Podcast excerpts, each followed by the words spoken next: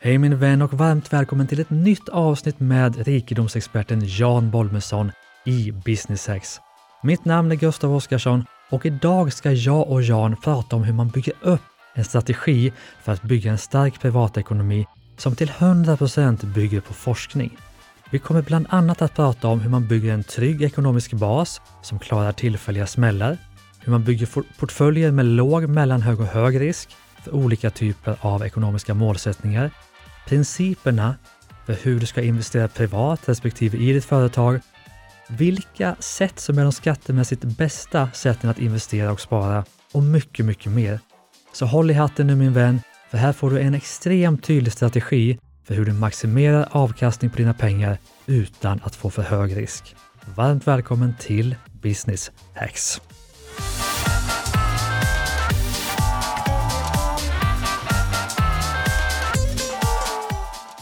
Välkommen än en gång tillbaka till Business Hacks, eh, Jan Bolmesson. Tack så mycket. Tack för att jag får vara med. Ja, men jättekul. Vi har precis spelat in ett tidigare avsnitt med dig som handlar om de viktigaste principerna för sparande och investeringar och det blir väldigt lyckat, eller hur? Ja, det, det, det, är ju verkligen upp till lyssnarna, tänker jag. Ja, det är sant. Det kan ju inte vi bedöma. Det har du verkligen en poäng i. Men jag var väldigt nöjd i alla fall. Så för dig som lyssnat på det här avsnittet, har du inte lyssnat på det tidigare avsnittet med Jan om de viktigaste principerna för sparande, så hoppa tillbaka och gör det. Men jag tänkte, där pratar vi mycket om fondrobotar och att göra det enkelt och automatiserat att spara och eh, tjäna pengar på kapital. Yes. Men det är ju också som så att många som lyssnar är ju nyfikna på att göra det lite mer själv, lära sig från grunden och verkligen ta fram en egen strategi för hur man sparar i, i fonder och aktier bland annat. Och sedan många år tillbaka så har ju du på din blogg, sajt, Växa, tillsammans, eller Växa tillsammans säger det helt fel. Den heter Rika tillsammans. Växa tillsammans var ett annat initiativ vi hade. Rika tillsammans heter den. Eh, där har ju du byggt upp, eh, jag tror det är fyra stycken olika fondportföljer, visst är det så? Ja, ja precis. Det, det stämmer så. Och vi har fått lite frågor om dem, så jag tänkte att det kunde vara kul att göra ett avsnitt där du berättar hur du har tänkt ja. för att bygga upp de här. Det finns ju högrisk och det finns lågrisk eh, ja. och sådär. Va? Och jag är nyfiken på, hur har du tänkt och hur är de här uppbyggda, de här fondportföljerna? Ja, Nej men det där är ju roligt och du hade ju en sån här fråga i mellanpausen här, sa jag, men du vet i förra ja. avsnittet så sa du så här, ja men du investerar ju i fondrobotar, hur kommer liksom modellportföljerna in i, i bilden? Ja. Uh, och, och, då är det faktiskt så här, det, det enkla svaret är att jag började med de här portföljerna ja, drygt för tio år sedan. Eh, mm. och då fanns det inte fondrobotar. Eh, och eh, då ville jag liksom ha något sätt att spara just så som vi pratade i linje med forskningen. Och forskningen är ju väldigt tydlig så här, äg alla företag i hela världen och äg mm. dem så billigt som möjligt, äg dem så lång tid som möjligt och pilla inte liksom på dem. Men då fanns det liksom inte något sådant alternativ.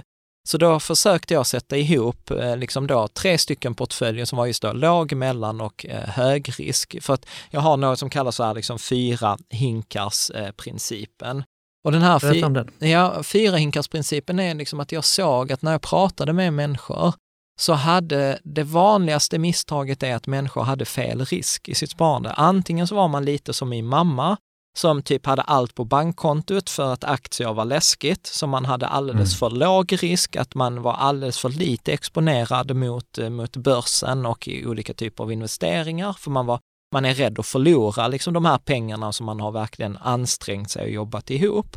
Och sen så var det liksom helt motsatta sidan, de som hade typ allt i bitcoin eller allt i Tesla eller liksom allt i, i liksom den här högrisk eh, typ eh, av investeringar. Och problemet när man har eh, liksom de här två extremerna, att man har fel risk, är att man riskerar att pengarna inte kommer att räcka till. För att om du har för låg risk, då tar du risken att pengarna kommer aldrig växa så pass mycket att de räcker så att du kan gå i pension och leva på pengarna. Har du hög risk, ja, det kan gå jättehögt upp, men sen kan det också liksom upp som en sol, ner som en pannkaka och du kan förlora alla, liksom majoriteten av pengar vid ett slag. Det hände mig 2000, IT-bubblan hände mig 2008. Eh, liksom också. Och då, har, då står du där också att pengarna inte räcker till. Och då började jag titta på, okay, så vad finns det liksom för forskning? Vad finns det för metoder att försöka hitta en rätt balans så att jag får liksom rätt risk i mitt sparande. Och, och då, då var det liksom det första som jag liksom då konstaterade att men okay, jag behöver en buffert, jag behöver något som är låg risk, som gör att jag kan sova gott om natten, som gör att jag kan vara rationell, att jag inte känner mig pressad, att jag inte behöver ta dumma ekonomiska beslut. Och då, då är det liksom ofta en, eh, liksom då, för ett par år sedan, så var det liksom det som jag kallar för den försiktiga portföljen eller lågriskportföljen.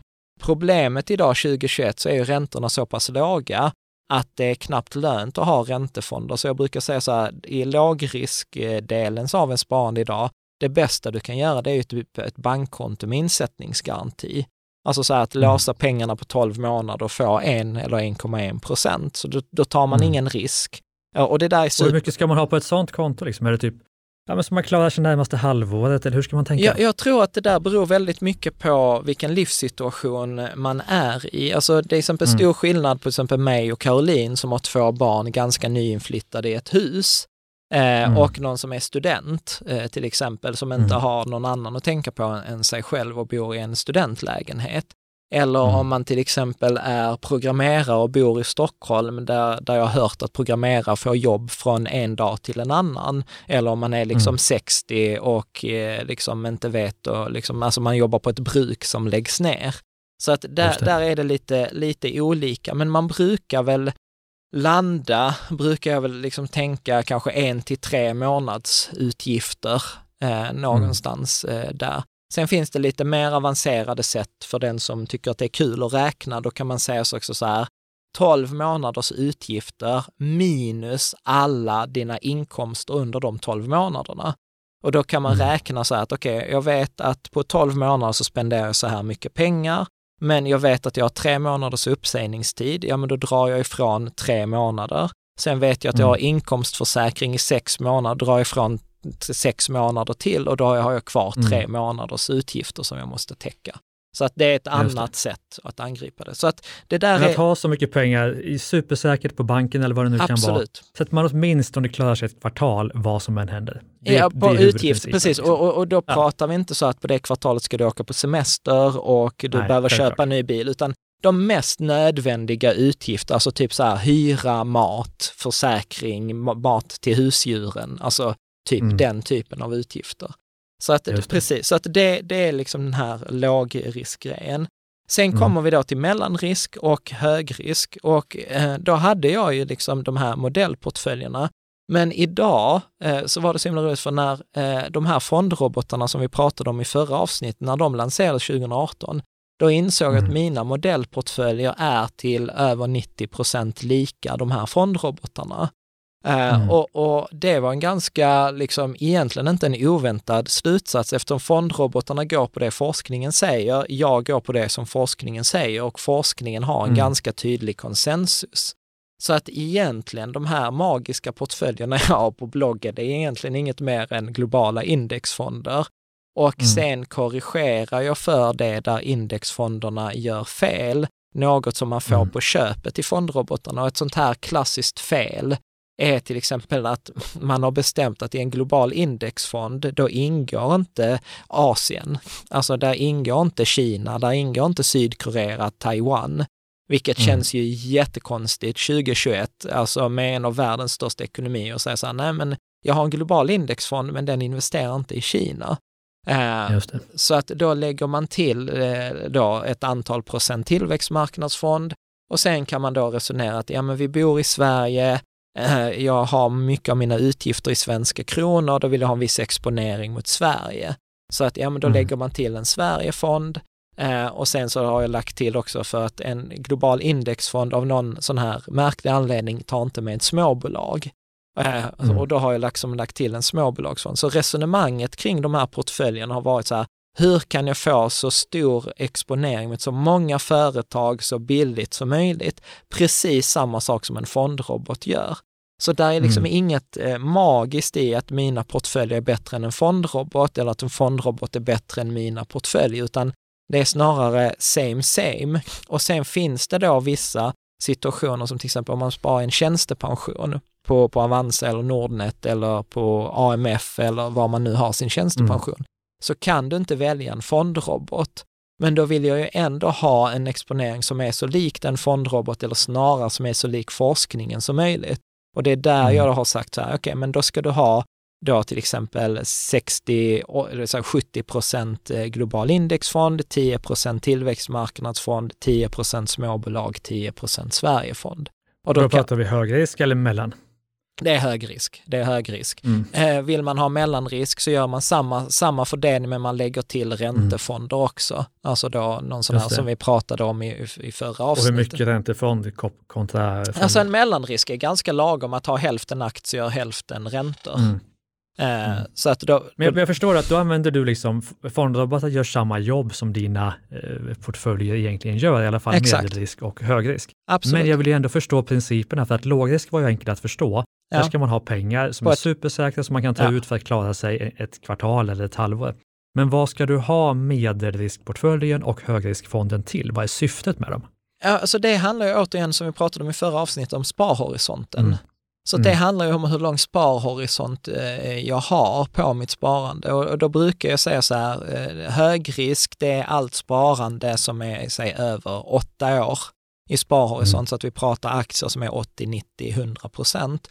Mm. mellanrisk är ett mellan tre och sju år och lågrisk är 0 till 3 år eller 0 till 2 mm. år. Så att eh, mm. för att göra det enkelt, alltså om vi ska göra det väldigt förenklat, så 0 till 3 år, då är det bara 100 procent sparkonto. Eh, från 3 till 7 år, ja då kan du ha 50 procent aktier, 50 procent räntor. Och allt mm. som är över 8 år, ja men då kan vi börja sikta på 80, 90, 100 procent aktier. Eh, mm. Så att eh, där, och kan, och jag brukar säga så här, kan du välja en fondrobot, välj en fondrobot. För att då mm. slipper mm. du alla det här att du ska liksom eh, försöka pussla ihop de här fonderna och välja ut dem och sätta upp månadssparande etc. Allt det får du på köpet i en fondrobot. Eh, Medan det finns då situationer då det inte går, till exempel i ett tjänstepensionssparande. Och då får man mm. liksom mm. göra Eh, liksom en egen kombination och då är det oftast de flesta pensionsbolag har en global fond, har en tillväxtmarknadsfond, har en småbolagsfond och har en Sverigefond. Och det är de mm. fem ingredienserna som du behöver. Med de fem ingredienserna så kan du få ihop ett jättebra sparande. Liksom. Och, mm. och det som vi också pratade om i förra avsnittet, att ha en så låg avgift på dessa som möjligt. Just det, just det. Nackdelen med dig Jan är att du gör det så enkelt så att avsnitten blir lite för korta, i mitt tycke. Så att, men låt oss istället tänka så här, vi har ju dina principer, ja. eh, låg risk, mellanrisk och hög risk och man kan lika gärna då använda eh, fondrobotar för att ja. lösa dem så att säga. Ja. Eh, men principen är ju ändå detsamma. Ja. Men en ändå viktig fråga, vi snuddade vid den i det tidigare avsnittet, det vill säga att man kan investera pengar både via företaget, kanske ofta i en kapitalförsäkring, eller privat, eh, ofta då i en ISK. Ja. Men om man då har pengar, eh, du har pengar säger vi i bolaget, är det bättre att ta ut dem och investera dem privat eller att behålla dem i någon form av företagarform och investera dem där? Alltså min, min generella rekommendation till företagare, nu fattar jag att detta inte gäller alla och alla har olika situation, men jag brukar säga så här, det som är ekonomiskt optimalt, är att nummer ett, eh, försöka ligga så nära 46 000 kronor i månaden som möjligt i lön, i bruttolön. Ja, för att slippa statlig skatt. För att slippa statlig skatt, men framför allt för att maximera avsättning till pension och välfärdssystemet, mm. SGI. Vi, vi pratade om att du hade också blivit eh, liksom pappa här nu och sånt. Och, och, då räknas ju det på liksom föräldrapenning, om man blir sjuk, mm. om pension etc. Och många mm. tänker inte på att faktiskt det är nästan 20 procent, det är 18,5 procent av arbetsgivaravgifterna är ju faktiskt ett sparande till din pension. Mm. Så att det, det där är väldigt, väldigt viktigt. Så att det brukar jag säga är nummer ett. Nummer mm. två, eh, extra viktigt för företag, för det tenderar vi glömma, mellan 5 och 10 procent, gärna 10 procent till din tjänstepension därefter. Mm. Eh, därefter max utdelning. Är det, tjänstepension, låt oss bara stanna där. Ja. Är det liksom, är det bestämt, är du helt bestämd på att tjänstepension alltid är ett bra val? I majoriteten av fallen skulle jag, skulle mm. jag säga det. Eh, mm. Sen finns är det inte bättre att bara investera de pengarna i en fondrobot istället? Eh, ja, fast du kan ju inte, då måste du ta ut dem och skatta dem. Eh, mm. Eh, så att där finns ju, för du får ju göra, du får ju liksom dra av Alltså jag kan ju inte detta, sköter ju min bokföringsbyrå, men du mm. har ju liksom att 30 procent av din lön kan du ju, kan du ju dra av. Eh, mm. Och sen skattar du ju när du tar ut din tjänstepension. Så att jag mm. brukar ofta inte få så mycket invändning mot tjänstepensionen, utan då brukar folk ibland säga, men ska man ha direktpension eller etc. Men jag, jag har liksom mm. pratat med många pensionsspecialister och de flesta är så här.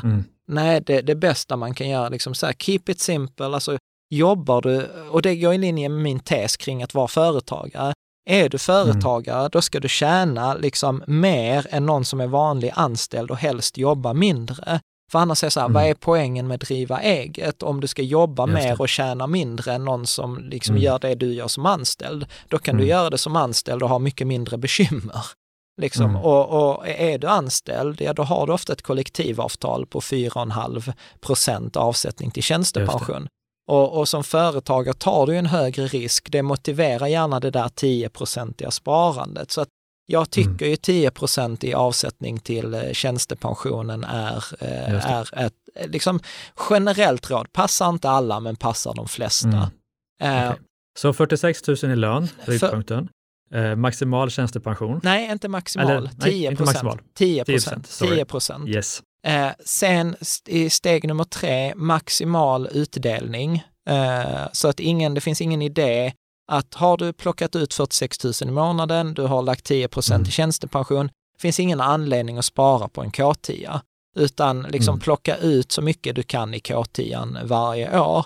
För att jag har mm. räknat på det där, att liksom låta pengarna vara i bolaget och sen ta ut det via utdelning, eller att ta ut pengarna via K10 och investera privat. Det, det blir alltså i princip på kronan samma sak.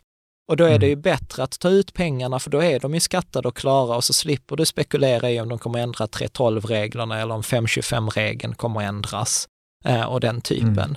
Och, sen, och sen investerar du det som är kvar i bolaget därefter, efter liksom att mm. du har tagit utdelningen. Um, Just efter det, då kan man börja titta på kapitalförsäkring i bolaget ja, och liknande. Ja, precis. Ah, just det. Uh, så, så, att så det brukar, det är väl liksom, uh, vi hade en tråd på Riket Sammansforumet om det här. Jag tror så här 170 inlägg senare med olika redovisningskonsulter och, och liksom folk som hade ah. gjort detta, så kom vi fram till det. Ett trick faktiskt som kom mm. fram i den diskussionen som många inte tänker på, särskilt folk som har eh, företag som har gått plus och gått plus alltid, är ju periodiseringsfond. För de flesta tänker så här, mm. vad ska jag med en periodiseringsfond? Mitt bolag går ändå plus, jag kommer inte gå back. Men när man, mm. när man eh, håller på och ska gå i pension, så vad man glömmer bort är ju att arbetsgivaravgifterna minskar ju drastiskt efter 65 år. Och mm. eh, då kan det vara en idé att ha periodiseringsfond från att man fyller 60. För att det betyder mm. att du kan plocka ut eh, lön när du fyller 66, men har du då gått i pension så har du ingen inkomst till bolaget och då kan du utnyttja periodiseringsfonderna och betala mm. lön med oskattade pengar som du har tjänat förut. Så att det var till exempel mm. en sån som en, en av mina läsare skrev så här, fan jag ångrar att jag inte använde periodiseringsfonder för det har kostat mig mm. sjukt mycket pengar. Så det är sånt tips eh, som jag brukar, eh, brukar ge numera eh, mm. också, att Periodiseringsfonder är skitbra från att man har fyllt 60 eh, och, och, och, framåt. Ja. Eh, och sen, och sen har, har man ett så framgångsrikt bolag att det går plus och man kan investera bolagets pengar, ja men då är det samma som vi pratade om innan, investera i en fondrobot, eh, liksom globala indexfonder långsiktigt, regelbundet månadssparande. Det är ju inget som hindrar dig från att spara 10 procent av bolagets mm. omsättning.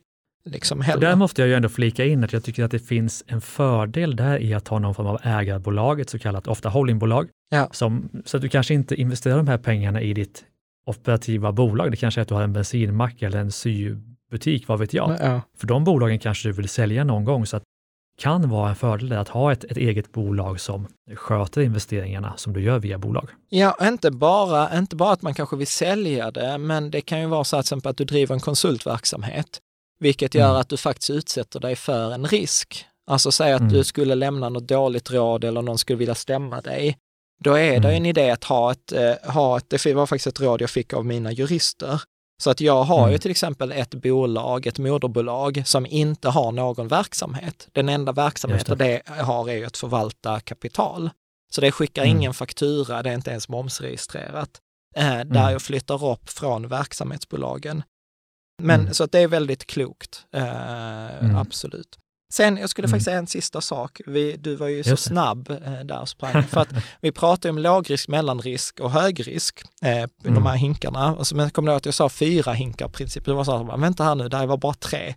Den Just det. sista hinken är den jag brukar kalla för lekhinken. Och den är ju Mm. till det där att när man vill ha roligt, alltså när man vill testa till exempel bitcoin eller man vill testa sådana här spekulationer, alltså att man vill ha roligt, Mm. man vill se sitt sparande som en hobby. Då brukar jag säga Mm. att då är lekhinken stället man investerar till exempel i, i onoterade bolag etc. Mm. Men det som brukar göra folk lite förbannade, då brukar jag säga så här att den ska maximalt vara 10% av din högriskhink. Så Mm. har, du ti- har du 100 000 i din högriskhink, ja då, då får Mm. lekhinken max vara 10 000 kronor. Mm. Eh, som en liksom så här generell eh, tumregel för att man ska Mm. ligga rätt i risk. Och för vissa innebär det, kommer man upptäcka att om man gör den här fördelningen, att man har alla pengarna i, i lekhinken. Och vissa Mm. som gör den här övningen upptäcker att jag har alla pengarna i lågriskhinken. Och, och Mm. det är ju naturligtvis, liksom, inget av det är ju bra, utan då, då har man liksom ett jobb att under de kommande åren liksom försöka balansera upp Mm. de här liksom pengarna, smeta ut dem i de olika, i de olika hinkarna. Och kanske göra det en gång per år, att kolla nu, okej, hur många procent har jag de olika hinkarna Exakt. och balansera det enligt principerna. Precis, precis. Det är Mm. är oerhört klokt.